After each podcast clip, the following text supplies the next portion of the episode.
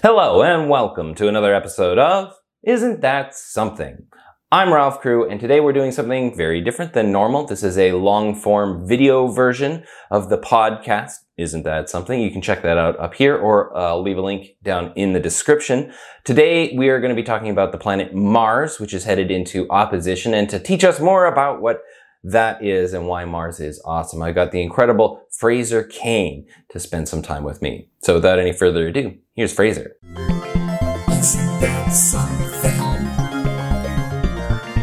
Isn't that something? Something, something, something, something. I am absolutely thrilled to welcome to Isn't That Something? Uh, somebody who has shared an awful lot of things that make you want to say, Isn't That Something? Uh, Fraser Cain runs Universe Today, which is just an eye opening uh, sort of rabbit hole of outer space news, uh, whether it's cosmological or if it's planetary or in, in basically the, the whole universe. Well, there it is. It's right in the name. It's right there in the name. Thank you for uh, taking some time to talk to me today. Happy to be here, man. So, um, the reason I wanted to talk to you today is to talk about something, uh, you know, relatively nearby uh, in terms of outer space. I guess it's still millions of miles. tens of millions of kilometers away, but sure, it's nearby. right, uh, and that is the planet Mars. Um, so Mars is doing something uh, on Tuesday. It'll be in opposition. I was wondering if you could just let us know what is that. Well, opposition, that's one of those terms in astronomy that means something fairly special to astronomers. And that is when you imagine all of the planets in the sun orbiting around in the in the solar system, when and you know, sometimes the Earth is on one side of the sun and Mars is on the other side of the sun. And then every now and then, every, approximately every two years, the Earth and Mars get very close together and it gets brighter and it's sort of the best time to send spacecraft to Mars. You know, mathematically, specifically speaking, opposition is the point when if you drew a straight line, you go from the sun through the Earth through Mars. When all three objects are nicely lined up, Mars is in opposition. It is in opposition of the sun. And so we stand up, we look in one direction, we see the sun, we turn exactly 180 degrees around, we look in the other direction, we see Mars, and they are in opposition with each other. And that happens with other planets too, but it seems like it's a bigger deal when it happens with Mars. Why is that? Well, I mean, we get an opposition um, with some of the planets. They come more often, depending on how quickly they're orbiting the the sun. But the way Mars and Earth work, because both are moving. I mean, Mars takes about twice as long. I think 687 days to go around the the sun. So it takes roughly double what we do. And so we complete two orbits of the sun, and Mars completes one orbit of the sun. And the way things line up, this opposition reoccurs every two years. And so it's, I don't know, it's like it's just long enough for us to forget that Mars is awesome. And then suddenly there's Mhm. Mars again, but it's not like it takes so long that we have to we have to wait. But it's weird because i know what you mean. It's like the the oppositions of saturn and jupiter happen more often because they're moving more slowly. And so suddenly there's jupiter again bright in the sky. There's saturn in your telescope but mars because it's because it's moving much more quickly. It's tricky and we gotta we gotta catch up to it. Yeah, and it also seems like there's a bigger difference with Mars, right? Like I feel like every time I see Jupiter, it's always pretty bright, but sometimes Mars is real, like a little dinky red spot in the sky. Yeah, and right yeah. now, Mars is on fire. Mars is Yeah. brighter than Jupiter. there's So- a great simulation and i and i forget who who did it um uh it was on twitter and he just showed all of the different planets as they get bigger and smaller over the course of two years and you can just see like most of them stay roughly the same. Venus makes is pretty surprising as it gets bigger and smaller but also it goes through these phases and so it even though it's actually quite large it's it's sort of moving to become this very thin crescent. But mars is sort of like out of nowhere just just gets enormous in the sky. And and it's funny i love every couple of years especially when mars is closest to the moon. I look on twitter and you get all these people going like how come i never noticed that bright star next to the moon? And of course uh, mars is moving the moon is moving it's not a star you didn't notice because you're not paying attention to what happens in the night sky and um and so i love to just go like that's not a star that's mars Yeah, And and, Mars seems so dynamic compared to some of the other planets too. Like it really flies around the sky at this time of year.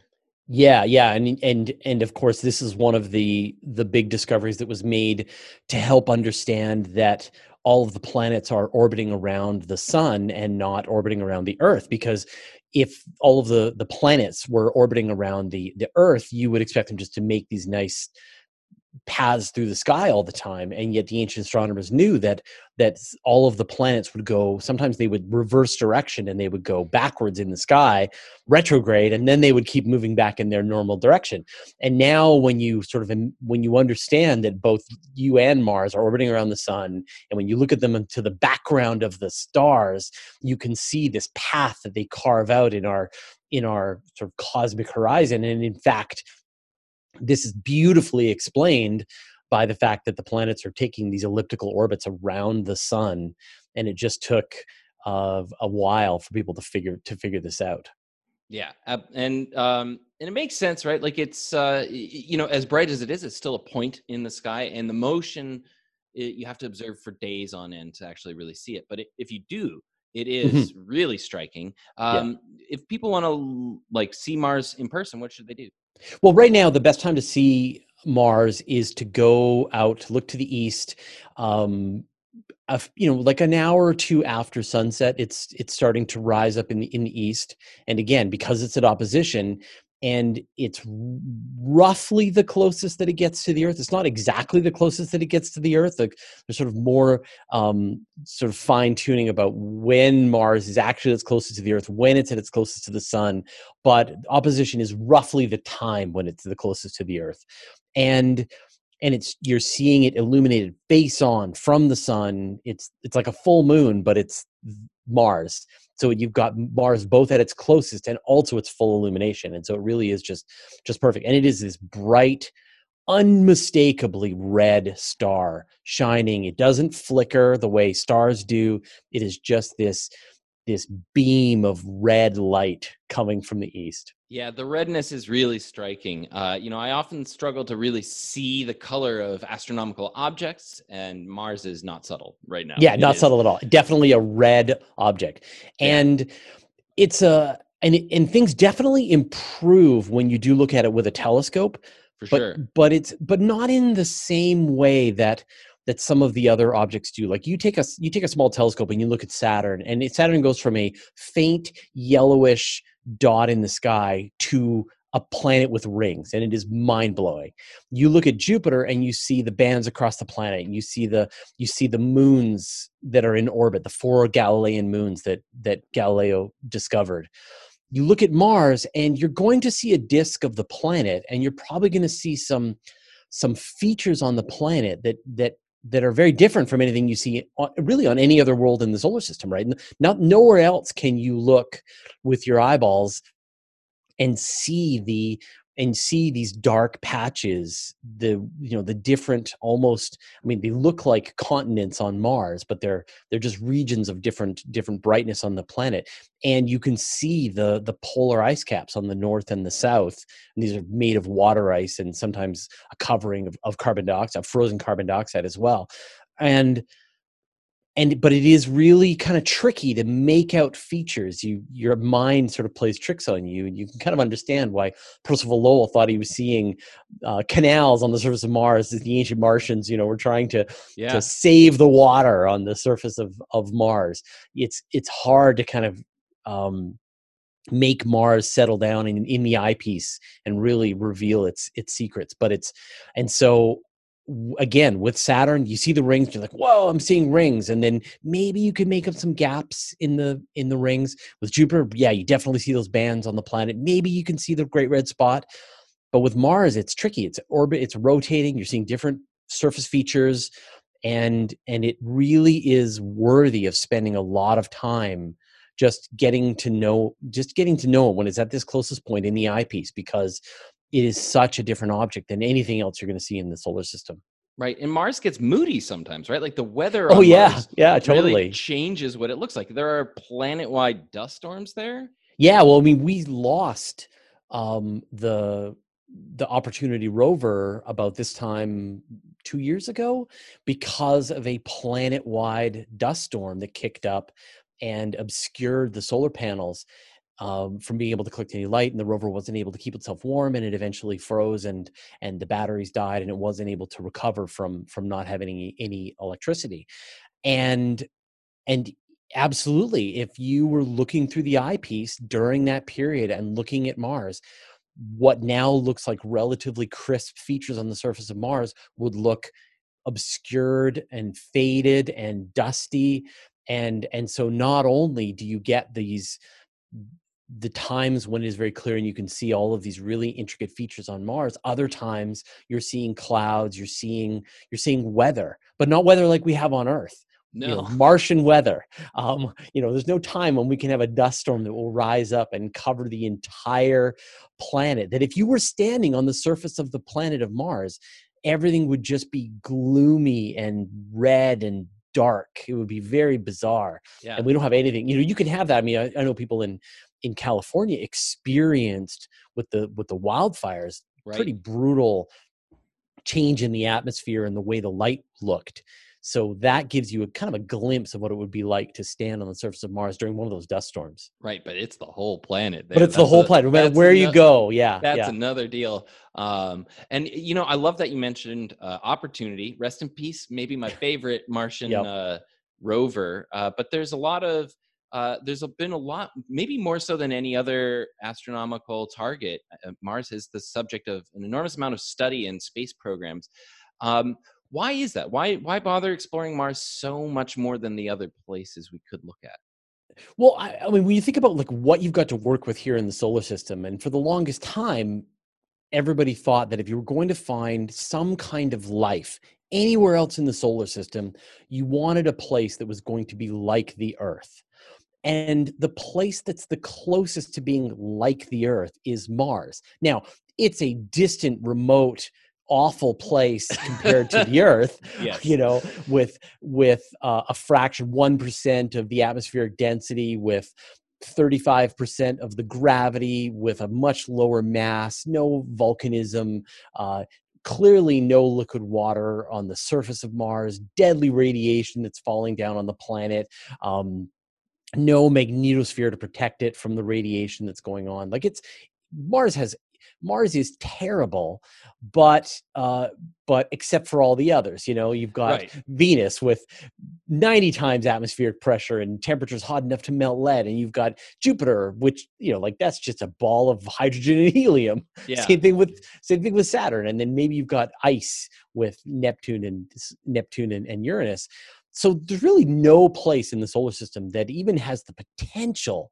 for the existence of liquid water or so we thought anyway um, for the longest time than mars. And so mars has just been the the best hope the best place that that astronomers or astrobiologists thought you could go to to try to get some hint that there was some kind of of life on mars. And maybe not life today but maybe there was life there in the ancient past. Maybe a time when mars was warmer and wetter and maybe it did have a thicker atmosphere and it was able to hold on to that atmosphere and you could have had conditions that that would have been conducive for life You know, I am thrilled about all the Mars exploration that's happened, but I think there are some folks who, you know, even after hearing what you've said, they, they say, you know, why bother or why invest resources?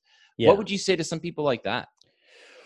Well, I mean, uh, maybe 20 years ago, I would have argued heavily. Now, with the incredible discoveries of liquid oceans underneath the shell of Europa and Enceladus, and the possibility that there are actually um, subsurface liquid oceans across the entire solar system, there could be more of these than there's than there's dry land.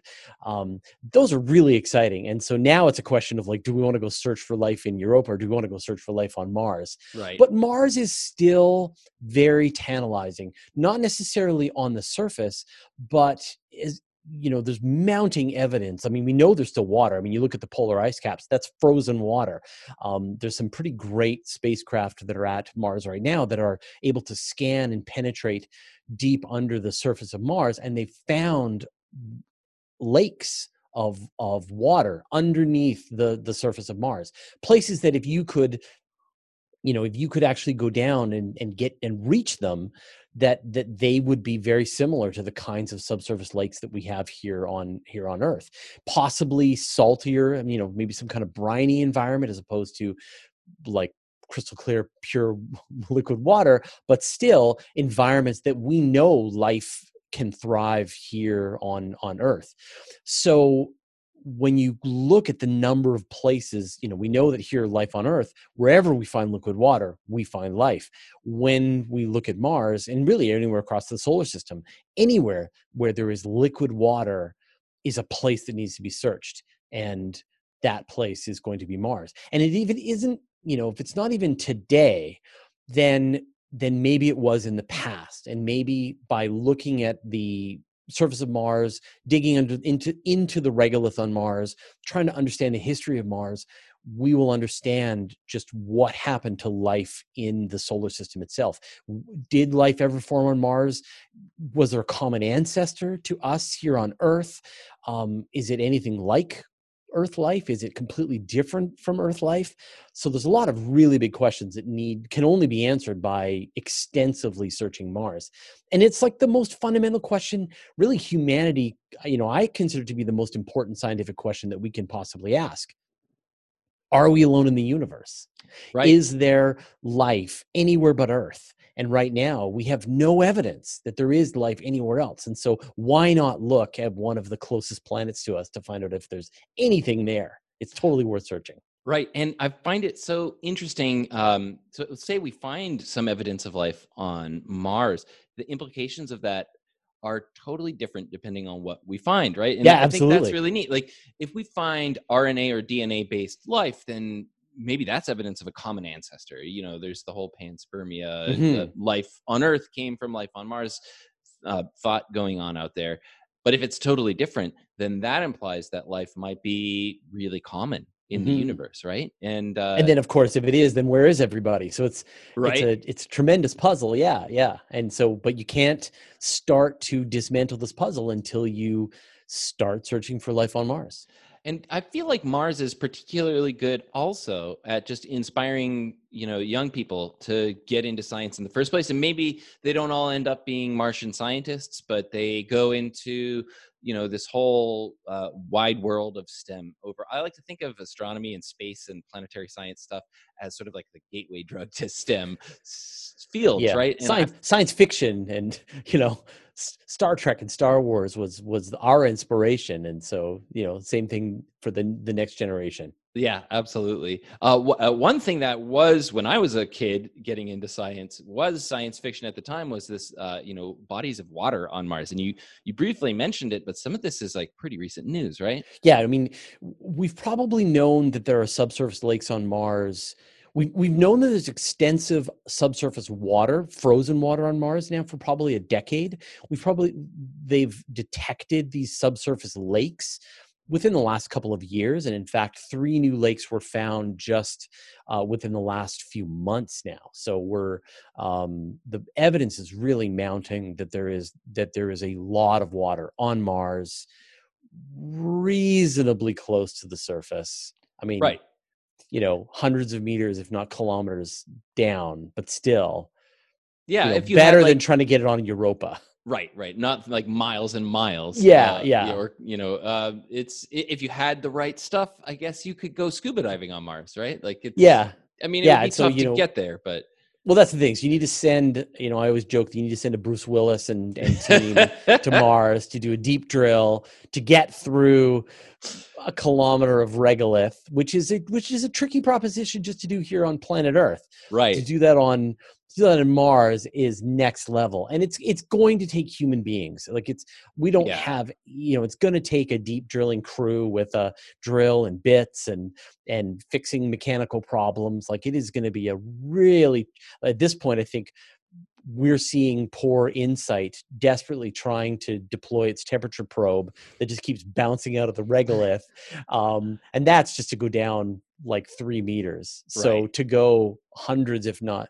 hundreds of meters below the surface of mars to get at this water but if you could like if you if you reached one of those here on earth you would find life in it it's Right. thought that there's possibly more life underground on earth in total mass than there is life above the surface of the earth Which that also that like melts my brain. to think Right, about. Like yeah. we're just the icing on the cake of life. Yeah. And like right. most of it is not even up here. Yeah, people always worry about, you know, us wiping out life on Earth, but but there's so much life on Earth. We can't wipe out life on Earth. We can just wipe ourselves out. Yeah, we could take a bunch our of neighborhood a little bit, but yeah, yeah, and take a bunch of species with us, but there's so much life on on Earth that that and so the question is, I mean, if again, if you've got an entire subsurface biosphere on planet Earth, the just you know meters below our feet does the same environment exist on mars? And and the big question was always was there is there water? And the answer is yeah lots. Yeah. so you know your move science. Yeah, and speaking of science making moves, there's a there's a spacecraft on the way to Mars right now, right? Uh, the Perseverance rover, and it yeah and we there- talked about yeah we talked about opportunity. And so uh, if you kind of remember and I, so i was a child of the of the viking era i was like Yeah. six years old or whatever when the viking landers arrived on on mars and one of the things that the viking landers were equipped with was this was a was an experiment designed to test whether or not there was life on on mars right now today it's a very audacious experiment they they had a shovel they scooped up a bunch of martian regolith from two different locations dumped it into like a little um, a little beaker uh, gave it uh, various chemicals and water and then detected the chemicals gases that were emanating out of the out of the regolith to tell them oh what do you know? There's actually some kind of active life going on. And all it required was a little bit of chemistry and a little bit of a you know a, a snack and it, the life would get rolling. Except that the the results of that experiment have been in just enormous controversy for decades and you're going to have some people who are absolutely certain that they saw life in the viking experiments and other people who says no way there's plenty of perfect perfectly natural explanations for for what caused that life. And so nasa learning a very powerful life lesson said okay okay okay we're going to we're going to search for life on mars very carefully and we're going to build up the case for life on mars. And so the the first spacecraft to really help figure this out were Spirit and Opportunity, those two solar powered rovers. We, you know, once again, uh, you know, we just lost Opportunity within the last uh, couple of years, and their job was to find out if there was just ever liquid water on the surface of Mars. I mean, we see these these what look like river deltas from space we see evidence of what looks like the effect of water but maybe it was it was glaciers or or sand running down hills and things like that but Spirit and Opportunity independently many times discovered the kinds of minerals and chemistry that showed us that yes, indeed, there was water on the surface of Mars at some point in the ancient past. And so to follow on with that exploration, Curiosity went, and this is of course the, the the much larger rover equipped with its own nuclear battery, and its job was to say, okay, if assuming that there was water on Mars, was there water on Mars for a long time? Like the amount of time that you could have had life form. And Curiosity turned out that yes, indeed, there was uh, regions that it visited in the in the, the crater that it was traveling in, where there was liquid water acting there for long periods of time, long enough for their you know, so that that Mars was wet and warm and just a nice place for life for a very long period of time. And so then the next question in this story is okay, were there the kinds of environments and chemistry and chemicals and nutrients available for life? And this is the question that Perseverance is going to to answer. And so Perseverance is the is the twin of of opportunity. It has very similar structure, looks very it looks identical, but it has different um chemistry experiments and different kinds of science packages that it has. And so its job is to now look for the kinds of chemicals that were present in the Martian rocks at the time, to look at the kinds of maybe um, uh, the outgassing, the kinds of uh, just the remnants left behind over these long periods of time, and say, was this an environment that was conducive for life, or was it toxic and poisonous, and and no life could could survive? It's got it's equipped with a microscope that's more capable than anything that's come before. It can look, it can peer down inside rocks, and and perseverance's other job is to collect samples so it's going to be gather driving along picking up samples from the surface of mars sort of chewing on them, studying them for a bit, and then dropping other samples behind it on the on the surface. And so at some point, a follow-on mission that's now sort of being designed right now, a sample return mission will follow Perseverance in its tracks and just pick up all of those packages that it left behind, put them on a rocket and send them back home to Earth. And then the scientists can study all of these different samples from all of these different places on the surface of Mars in their laboratory back on Earth. Yeah, and uh, that that you know the idea of bringing pieces of Mars back to Earth Yeah. is really thrilling. There's also there's one other program on on uh, Perseverance that is more of a proof of concept than anything. It's not so much for science today, but just showing that it might work. Which is there's a helicopter that's Yeah. going along with it, right? Yeah, yeah, yeah, yeah, yeah. It's absolutely incredible. Um, and this is sort of like one of these last minute additions to the to the rover. Uh, it turns out like Mars is you know has one percent the atmospheric density of Earth, but it has a very low gravity. And it turns out that if you have a helicopter with the right size, battery powered, it can actually fly for very brief periods of time in the Martian atmosphere before having to set down again. And so they have attached a helicopter, and it's actually I, I was sort of imagining it was actually fairly small, but it's actually quite large, Right. tucked underneath the un, underneath Perseverance. And so one of the first things that Perseverance will do as it starts to get to work is it will it will sort of detach this um, this helicopter from from underneath it and place it gently down on the surface of Mars and then drive away from it. And then when they're ready, this thing will will fill up its its battery with its solar panel. And when the battery's full, it will take off and attempt to maneuver and attempt to take some pictures and try to just sort of scout out the the Martian landscape. And then it's going to land again, um, and then it's going to refill its solar panel, refill its battery, and then try to do another hop, however long it takes to do that. Now we know what's going to happen, right? You know, anyone's ever owned a quadcopter, do you crash your drone within within Flight two or three. flight two or three? Yeah, Yeah. exactly. And so to be to be in a place where where there's no human operator and the thing is attempting to to navigate a, a dangerous Martian terrain, I I'd be amazed if they get more than two or three flights out of it. But but this idea of having a, a scout that can come along with your rover and be able to to see the landscape from above and help to to to see a better perspective. I mean, geologists love to to have a bird's eye view of the place that they're looking to be able to see where the you know the different rock formations begin and end and how they mix and how the you know how this part um, eroded into that part and so to be able to the potential of having a flying vehicle on mars that's going along for the ride is is just a stunning one of the best parts of this mission Yeah, it's it's. I mean, it'll be the first time in history that there's an aircraft on another planet. yeah uh, which is just amazing. Uh, I could talk to you about Mars all day. This stuff really gets me going, and uh, I love your both your like in-depth knowledge and passion for it, and you can make anybody excited about it. Uh, for those who there's there's probably like one percent of people who watch my stuff who haven't heard of yours, but for the one tiny little bit, um, how do people find out more about what you're up to? Yeah, well, I mean, the, the best thing, of course, is that I, I'm the publisher of Universe Today. So if you come to our website, then then we're covering tons of news, every little update on on everything about Mars for sure, as well as everything else in the universe. Um, I'm also the co-host of the Astronomy Cast podcast with Dr. Pamela Gay, and I do a, a pile of videos on my YouTube channel all about space and astronomy, live question shows, special interviews with guests, and then a lot of deep dives into various missions like Perseverance and the Mars helicopters. So, uh, if you want to learn more about space and astronomy, uh, I have got you covered. Fantastic. Well, Fraser, thank you so much for taking time to talk to me today. This is amazing. All right, thanks, Ralph.